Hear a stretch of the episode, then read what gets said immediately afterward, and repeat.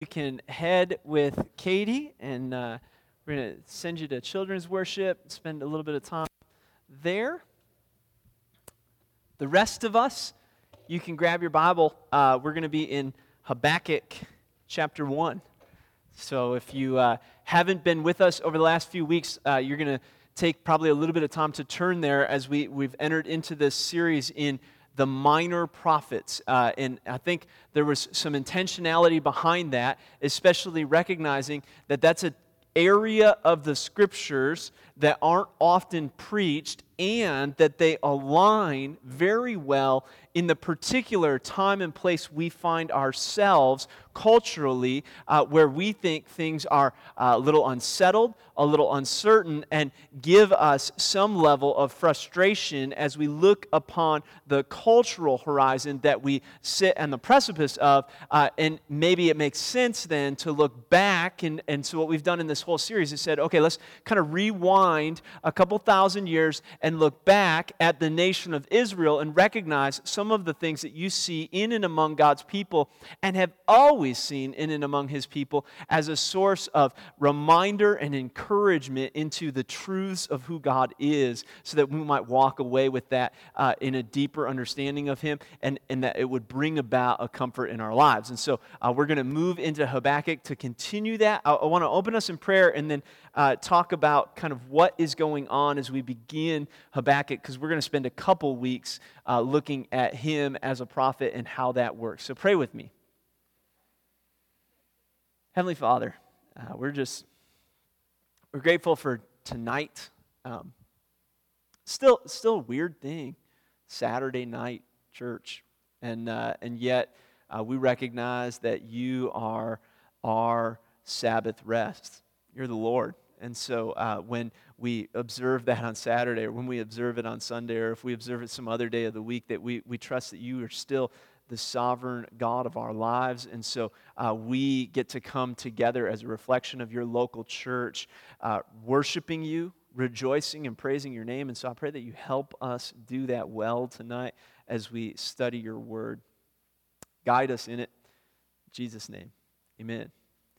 Hey, um, Habakkuk chapter 1 is a really fascinating passage in the scriptures. Uh, and so we're going we're gonna really dig into the first half of the first chapter tonight, and then uh, we'll move on over the next couple weeks through that book. Um, but I want to want to kind of help you with what's going on. In particular, there's really a centerpiece theme in the beginning of Habakkuk 1 uh, that I want to look at because I think it is uh, something that we relate extremely well to in our lives, especially if you've lived some time. Uh, it's this that Habakkuk is going to look about his life and what's going on around him and experience a level of confusion and even frustration with where God is and isn't working and call out to God in that confusion and frustration. This is why I think this is so vital and so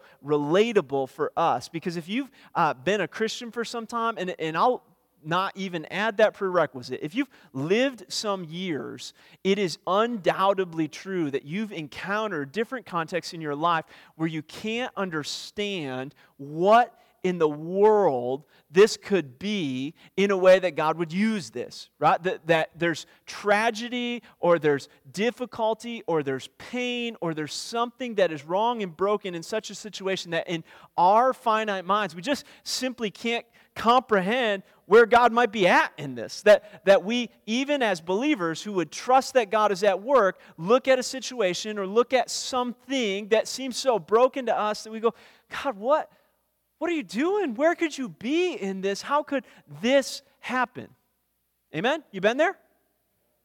I, I, have a, I have a folder in my desk, in the bottom drawer of my desk, uh, that is simply labeled on the little tab funerals. And, and so I got in this habit early on in ministry where every time I would uh, officiate a funeral, I'd take the little fold out card that you get at the funeral and I just take one with me and then I would put it in that folder. And so now, uh, over the better part of 10 years, that folder has accumulated uh, probably, probably about 100 of these little uh, cards with faces on the front and an obituary inside, maybe a couple notes about the service and uh, what it was and who it was. And the thing that's so fascinating about it is, is they are vastly different. I, if we were to scroll through them, you would find some that were people who had lived long and hearty lives, well spent to their 90s, and their death was kind of a joyous conclusion of a life that was good. And then then there's this other piece of the folder. There's, there's these cards that you'll find that are tragedies. I, I, I remember, in fact, I did one today of a 55 year old man, four kids, all younger than me. 55 is younger than my father, died, and it was that quick, and they didn't know that it was going to happen at all. Massively tragic. And I, I think about things like that, and you go, What are you doing in this, God? Where, where are you at work in this? A few years ago, I did one for a 49 year old man who left behind a daughter the same age as my oldest daughter. I remember looking into the eyes of his mom and dad, thinking, God, how are you using this? Right? The, the truth is, if we've experienced life relationally with others, that we too have found ourselves at times looking around at what's going on in and about our lives, trying to understand how God could possibly use sinful and broken and painful things for the sake of His glory, trusting and trying as a Christian to know that this is true, and yet all the while kind of dealing with that tension that we will inevitably always have in this world. In fact, the scriptures are constantly bringing us back to this question. And here's, here's what I want you to understand about this because while it is seemingly increasingly true lately, uh, if you kind of look about our culture, you see all of this brokenness, you see all of this tragedy, you see all of this sin, you see all of this pain, you go, how could, how could God co- possibly be at work in these things? How would God be accomplishing His will as the world continues down this path? Sometimes it just seems spiraling down this path. And yet, as we look back into the scriptures and what we're going to see in the book of Habakkuk, and we've seen throughout the prophets, and we see consistently from start to finish in the Word of God, is that God has always been at work in these times, even when those times seem to be spiraling out of control. And the consistent refrain of human beings in those times has been God, where are you at? And, and not only this, but here's, here's where I want you to kind of think about this as we connect it to our lives. At times in the scripture, it's been a sinful thing, someone asking those questions, and at times in the scriptures, it's been a righteous and holy thing asking those questions. Think about, I, I'm going to say that again because I feel like that is a thought that is missed upon us oftentimes. That consistently through scripture, you're going to see people asking, God, where are you? God, what are you doing? How could this be of any good to anyone? And sometimes those things are seen as righteous, and sometimes those are seen as sinful. Let me give you some examples because I think this is really vital for us to understand. Uh, Genesis chapter 16. Uh, here's, here's what's going on God has come to a pagan man named Abram. He's called him out in a time, in a culture where the most valuable thing a man could have is a male heir descendant that he could leave his legacy onto. And Abram is getting to be an old man and has no kids. God comes to him and says, I am going to make from you a great nation. You will be a blessing to all nations. Your descendants will be as many as the stars. And then here's what happens years goes by. Not not two years, not three years. Uh, by the way, he's like 75 years old when God comes to him, so he's not really in the prime of his childbearing life. I mean, his wife's like his same age, right? And so uh, then what happens is you get to Genesis 15 and Genesis 16, and, and here's what goes on Abraham and Sarah go, God, where are you at? What the heck? How could this possibly be glorifying to you? You said you would do this. And the chapter right before, this is Abraham's conversation with God. I don't have an heir. I'm hitting 90 years old now, and it's getting frustrated. And this Eleazar, this nephew of mine, who is not my heir, is about to inherit all my stuff, and I don't see where you're at. Here's how he responds Sarah uh, brings forth her maid, Hagar, and says, Here, uh, get pregnant with her. Notably sinful. In fact, uh, it's not till sometime down the road, 10, cha- 10 years later in Genesis, that God is actually going to fulfill his promise, all the while that Abram, in his sinful self oriented, I can take control desire, along with Sarah, his wife, walk into a position of, I will supersede what God's going to do because I don't understand where God is at. You fast forward a little bit. Let me give you another example. In Exodus chapter 14, here's what happens God brings forth his plan just as he said, which is consistent throughout the scriptures, is as you don't understand what God's doing, as you can't really see how God's at work, God continues to work out exactly what he promised and do it exactly the way he promised. And now God has multiplied and made a great nation out of the descendants of Abraham. He's brought them out of the land of Egypt, out of their slavery, exactly as he promised. And then they stand at the edge of the Red Sea after God has accomplished his will in magnificence, including the killing of the firstborn of all of Egypt because of the hardness of Pharaoh's heart. And out of this, God's people leave, and Pharaoh comes after them. I mean, imagine Pharaoh and his army in rage and in bitterness and in anger coming for the people of God. They stand sandwiched between the Red Sea on one side and an impending army on the other side that is going to kill them. And you know what they ask? What are you doing? God, what are you doing? How could this possibly be good for you, good for us, good for anyone? It says, As Pharaoh drew near, the sons of Israel looked, and behold, the Egyptians were marching after them. They became very frightened, and they cried out to the Lord, and they said to Moses, So because there were no graves in Egypt, that you've taken us away to die in the wilderness? Why have you dealt with us in this way, bringing us out to Egypt? Is it not the word that we spoke to you in Egypt, saying, Leave us alone, that we may serve the Egyptians? For it would have been better for us to serve the Egyptians than to die in the wilderness. They cry, out, How could God possibly be at work in this? And then the Bible goes on to talk about God parting the Red Sea and letting his people walk across and closing it in on the Egyptians to bring about their deliverance. That again, you, you see even in the sinful motives, the sinful questioning of man, that God is at work in things that they don't understand. And not only that, here's, here's where I think this is really valuable.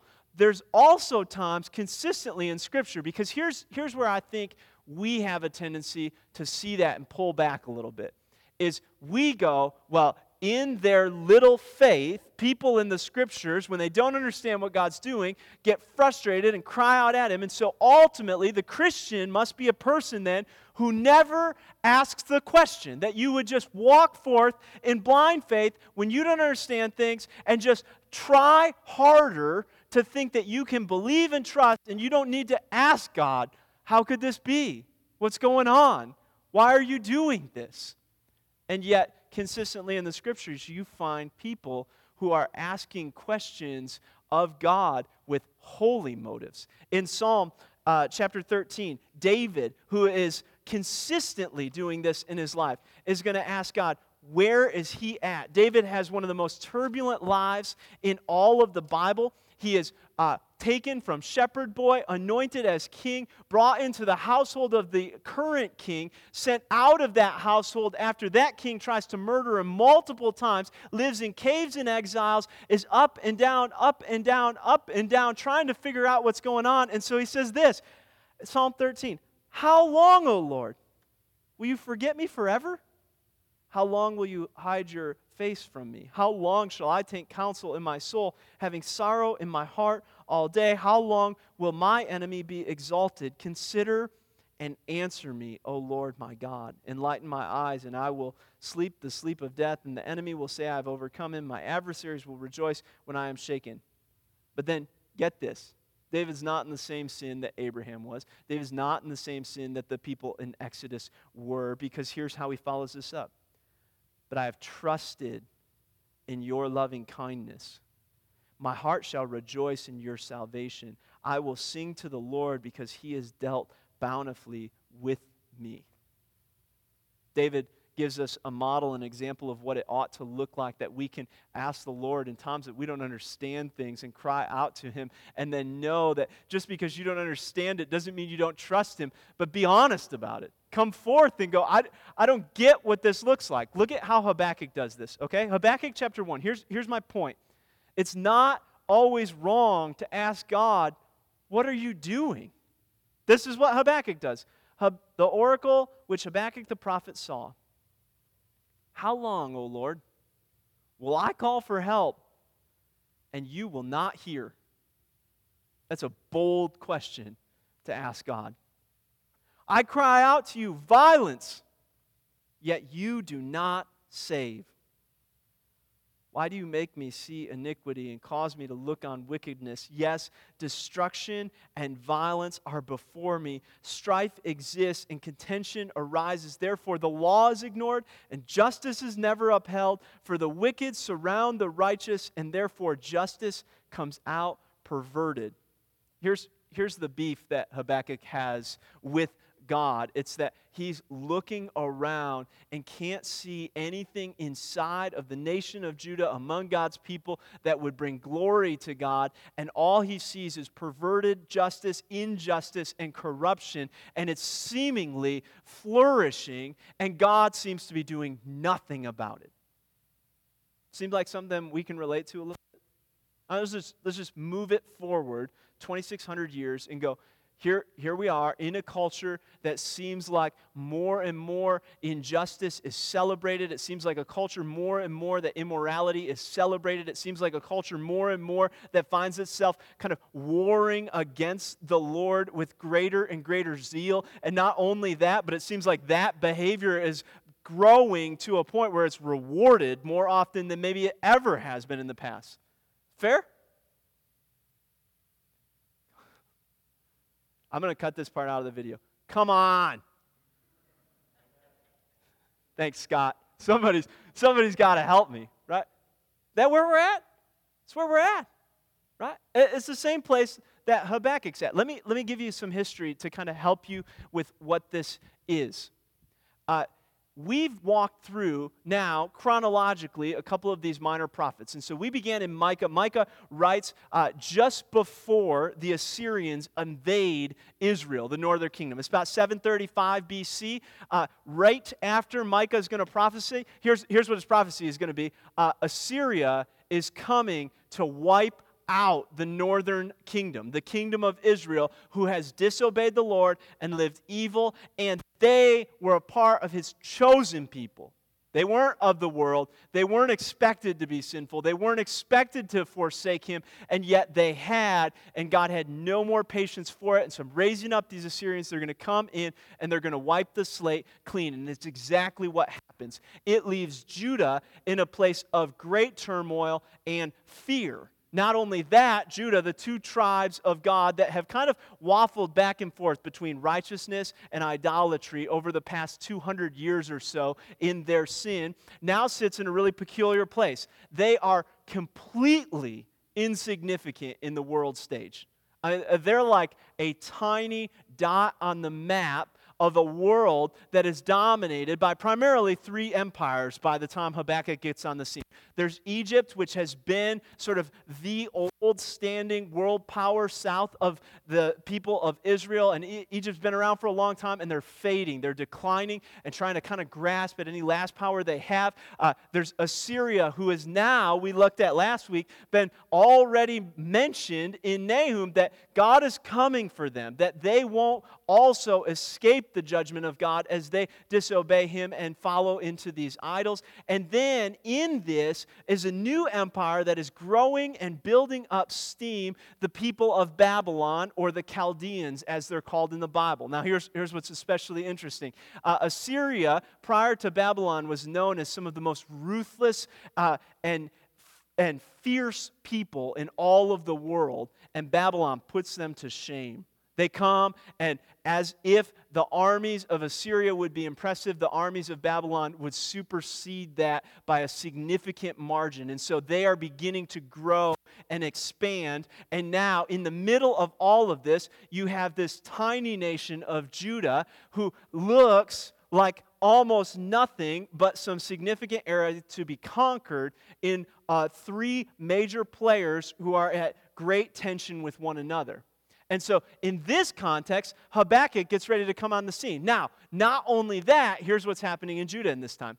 Uh, following the Samaritans uh, being wiped out, the northern kingdom of Israel comes, Assyria comes in there, besieges, exiles them, destroys everything. Judah's left. It brings about uh, a great deal of reform and turning back to the Lord. Sometimes pain and death has a way of doing that. Amen?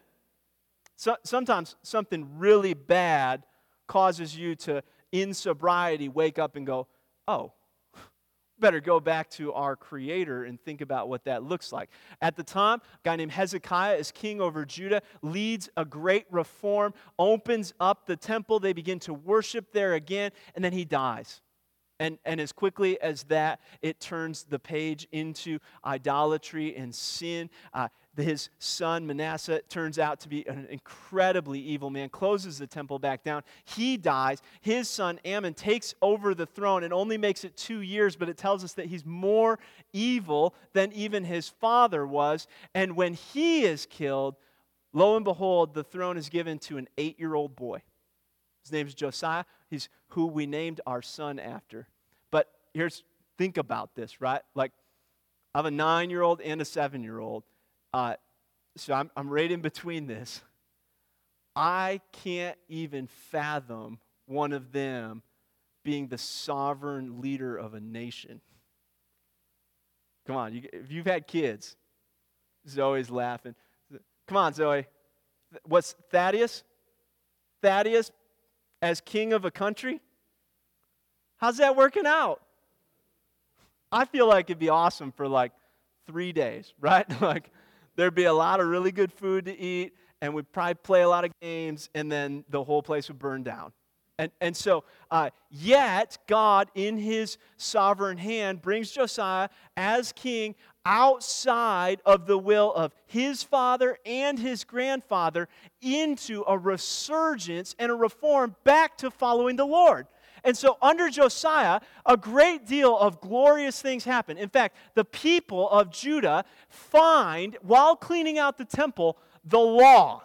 Now, th- think about this. This is, this is insanity when we consider how much we neglect the Word of God. For 80 years, nobody had cracked open a scroll that contained the Bible. And it just so happens that one of the priests and the Levites that are cleaning out the temple find the scrolls that are overall, through history, his, history consensus that these are the Pentateuch, the law, the first five books of the Bible. And they go, hey, uh, we just found these, like in the storage closet. Nobody's using these. Nobody's looking at these. Nobody's done anything with these. And they mourn and lament. He calls together the whole nation of Judah. There is a great, massive repentance in and among God's people that brings about a reform and a revival rarely ever seen in the history of the world, not just the scriptures here. I mean, imagine, imagine if we had in this country at one point in time a complete reversal back to a trust in the Lord in every component of society, in law enforcement, in the judiciary, in the government, in uh, our culture, right? If it, all of it turns back to the Lord. And so, out of this, there's a great deal of excitement, there's a great deal of enthusiasm, and there's a great deal of godliness. And we look and go, okay, maybe now we're heading somewhere. Well, turns out that just a few years after this, here's what Josiah does. Uh, the Egyptians, remember those kind of fading powers, want to take their army and travel up towards Babylon and Assyria and say, hey, we would like to go through Judah. Probably not asking that politely. The army's there, they're heading through Judah. For whatever reason, Josiah uh, says, no, you ain't coming through our town he goes out to go to war with them. Now, in that time, kings would often stand at a distance on a chariot, watch the battle. Josiah, in his courageous nature, says, Nah, if I'm going to make my people fight, I'm going to go fight with them. He goes down into the battle and he gets killed. And like that, things changed. Follow, following Josiah is installed his son, who right away shuts down the reforms and the following of the Lord and turns the people back away from God and into idolatry. And what's amazing is he only lasts for a few months on the throne because Necho, the king of Egypt, on his way back, comes and imprisons him and puts his brother on the throne and says, No, no, no, you reign. And in this time, things are deteriorating quicker and more violently and nasty than they ever have in the history of Judah. And there's Habakkuk. And here's what he's looking at. Just a minute ago, it seemed like this made sense. I mean, you had raised up this eight year old boy who came to know the ways of the Lord and began to lead the country in this. And as quick as it happened, it was over and right back, right back to sin and death and injustice. Everything seemed like I could understand what you were doing, God.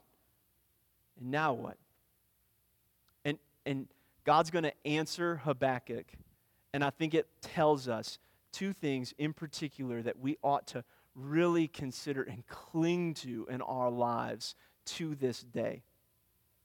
Here's, here's what he says Look among the nations, observe, be astonished, wonder because I'm doing something in your days. You would not believe if you were told.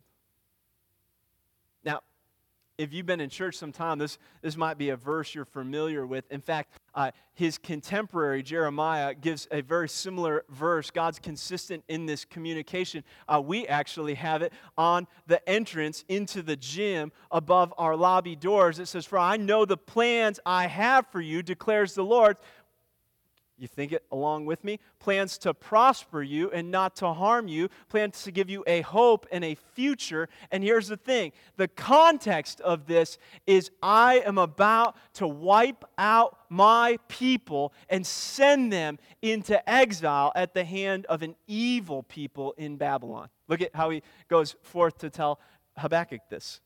For behold, I'm raising up the Chaldeans, that's the Babylonians that fierce and impetuous people who march throughout the earth to seize dwelling places which are not theirs. They're dreaded and feared. Their justice and authority originate with themselves. Their horses are swifter than leopards and keener than wolves in the evening. Their horsemen come galloping. Their horsemen come from afar. They fly down like an eagle, swooping down to devour all of them come for violence. Their horde of faces moves forward and they collect captives like the sand. They mock at kings, and rulers are a laughing matter to them. They laugh at every fortress and a heap of rubble to capture it.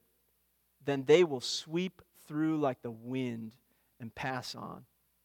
But they'll be held guilty, they whose strength is their God. We're going to look in uh, future weeks that Habakkuk's going to go, hang on a second. uh, I know I asked you where you're at, but I wasn't ready for that answer, nor do I want that answer. And yet, here's what I think God means to teach Habakkuk, and by extension, means to teach us in what he is doing. Here's the first thing God is sovereign over all things. The, the things that we understand and the things we don't, the things that we like and the things that we think appear evil and backwards, God holds in his sovereignty. It's why Jeremiah is able to say that declaring from the Lord his plans for his people were to prosper them and not to harm them. And yet, in an earthly sense, exactly what was coming for them was harm, not prosperity we would look at that and go, exile and destruction has nothing to do with prospering me, but rather to harm me. And God is looking at it going, no, you have broken my covenant, rejected me, and are walking away from me. Therefore, I am correcting this now. I know the plans that I have for you because my glory goes forth in my sovereign hand, even when it looks backwards and evil and broken. Here's, here's why that matters so much for us. Because I think uh, in this, what God's showing Habakkuk, and what he, by extension, means to show us, is that you don't have control over your life. I mean, you get that, right? Like, if you didn't, here's what happened. In March, everything that you expected to do this year ended. Fair? Uh, you got a vacation plan, it got canceled right? You were going to go do something, accomplish something, it's over, right? You were going to you were going to go to school. You can't anymore, right? You were going to play sports, those are done, right? Everything that you thought you had control over in a moment's time was taken from you in a way that maybe some of us have never experienced at any other point in our life. And yet, here's what God means to remind us even in those things. You were never in control. You're never in control of your life. He always has been. It's like this. Um, I, I grew up playing a lot of video games. Uh, I have one younger brother. It was a source of great joy and like fellowship as well as contention and fighting. And so we were always kind of playing video games, and either that was us sort of enjoying time together, or that was us like beating each other with the remotes after we had won or lost said game. It's just part of my experience growing up. Uh, Whitney didn't play any video games, and so uh, we had this kind of adjustment period as we got married where I just didn't play any video games, and if I did, she was kind of angry with me. And then uh, eventually, after several years, I learned that it wasn't worth playing the video games, but that was a really hard lesson for me to learn. Uh, and then we had kids, and I realized kind of my scapegoat around that lesson, which is that I can teach them how to play video games and be a part of it, and then I'm back into the game, and they're there with me, and it's like parenting instead of playing video games, right? Free. You can keep that one. Uh, so here's, here's how it went with Josiah, our youngest. We have a Wii, uh, which is like this kind of interactive game, and I happen to really enjoy uh, this game called Mario Kart, which is like little race cars. You have a little teeny steering wheel. You play it on the Wii. When he was three years old, here's what I did I gave him a remote control steering wheel that had no batteries in it. And I put it in his hand, and I stood right behind him with the remote that works, and we played the game. And he believed for every second that he was a really good Mario Kart driver.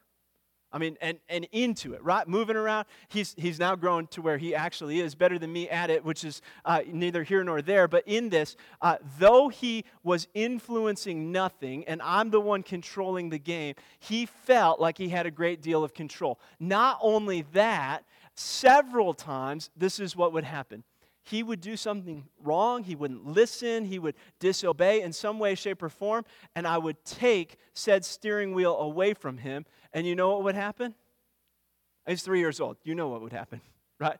Uh, I don't need to reenact it for you. It was uh, violent, ugly noises, normally falling onto the floor, a lot of crying, and a great deal of panic that the guy on the screen was going to crash now that he didn't have control of a steering wheel that wasn't doing anything to begin with.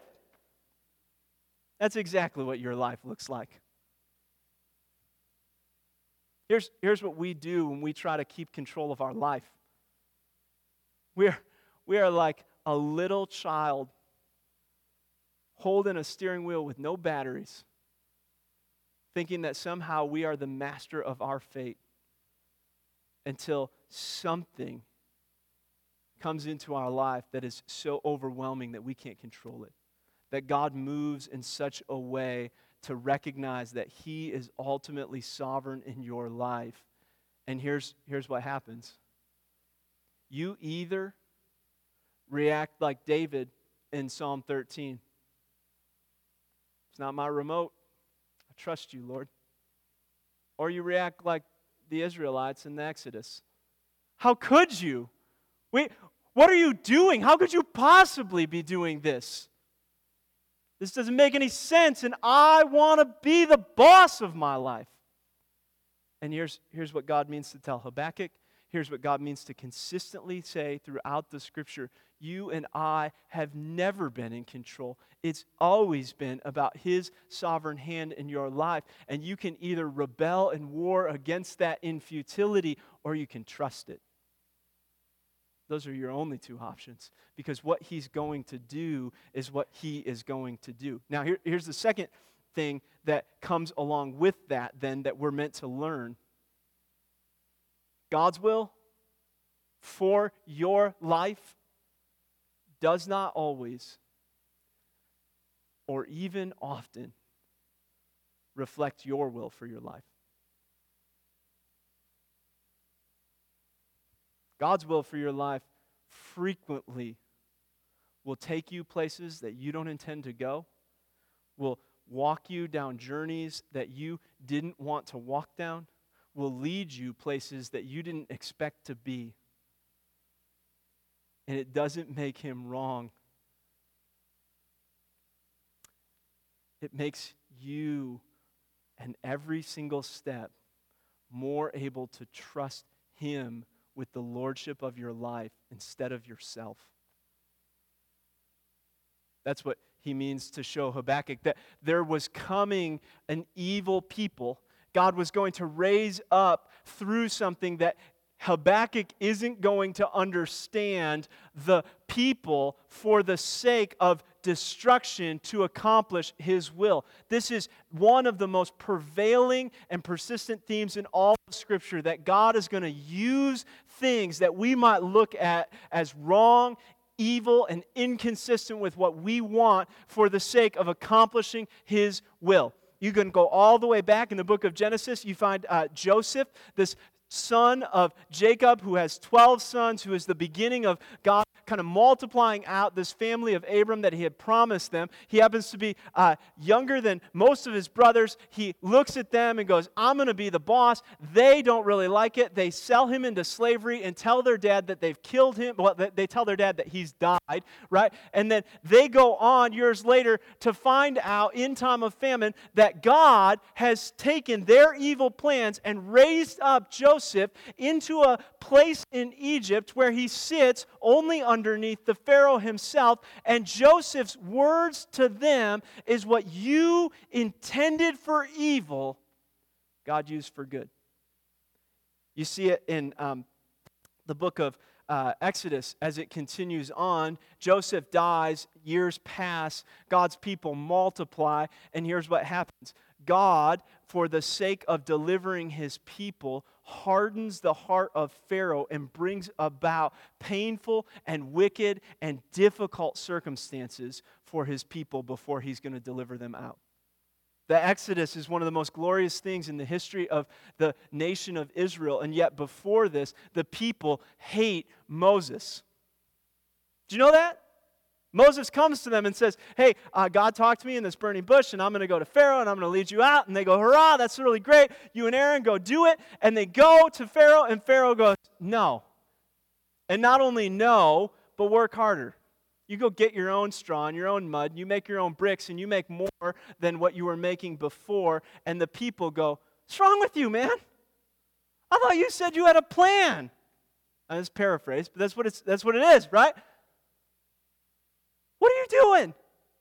And it says that God hardens the heart of Pharaoh so that he would show the Egyptians the glory of his name, that through the pain of his people, he would make known his will and his glory for the sake of his great name. Perhaps the best example of all of this, you move forward into the book of Acts, and it's going to be recalled in this way that in Jerusalem, in the holy city of God, God had put together people who were against his Lord and Son, Jesus to do exactly what his will had predestined to occur that they would crucify him.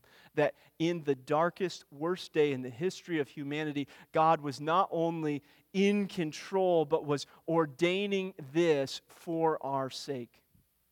Here's, here's what God means for Habakkuk and what he means for us that he is sovereign over all things even the things that seem to us to be so broken and wrong and confusing and spiraling out of control. And even if God's will for our life looks different than what we would perceive it to be, it should be good news for us.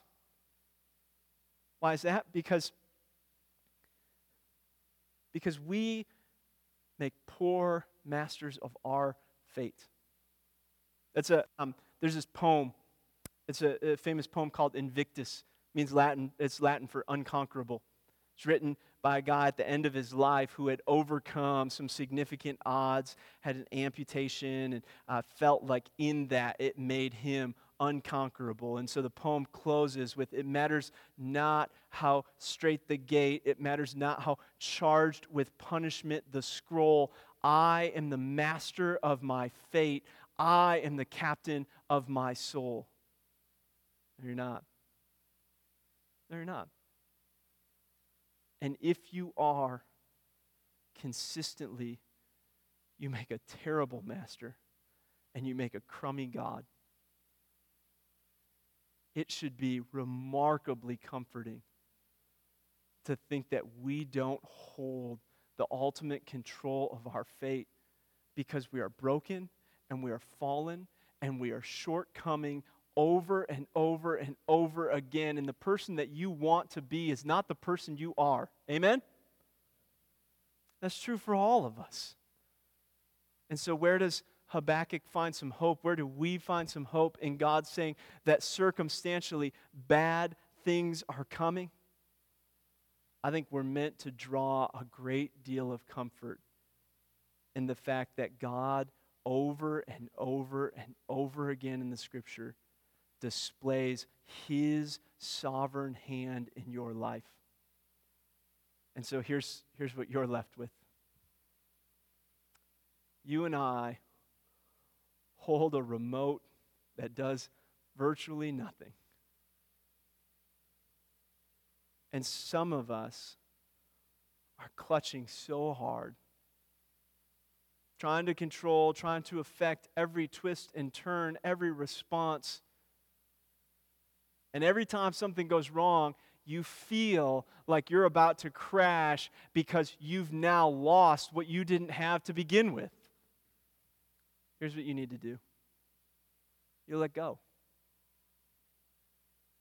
The Bible, over and over and over again, is going to confess to us that the, the solution to the human condition, your sin problem, your inability to do what is right and good in your life is only solved through you getting off of the throne of your life and placing your trust, placing your faith, not in your ability to control it, but in God who sent his Son to come and to die that he might take over, that you would submit to him as Lord.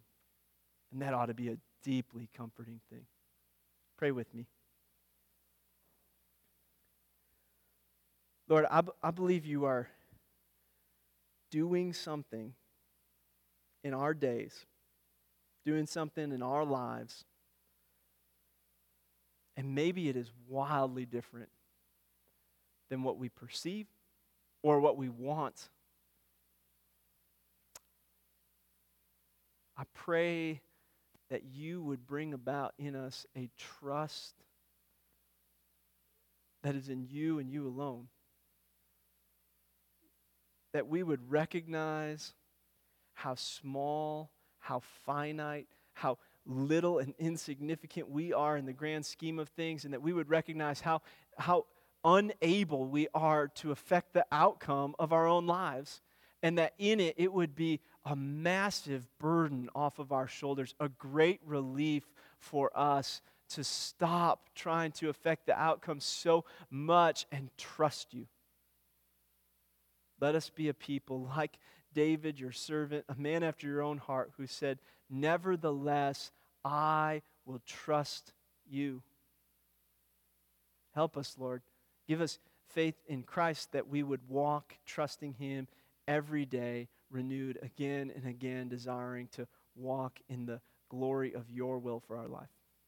Pray it in Jesus' name. Amen. Hey, why don't you stand, sing one more song with us before we close tonight?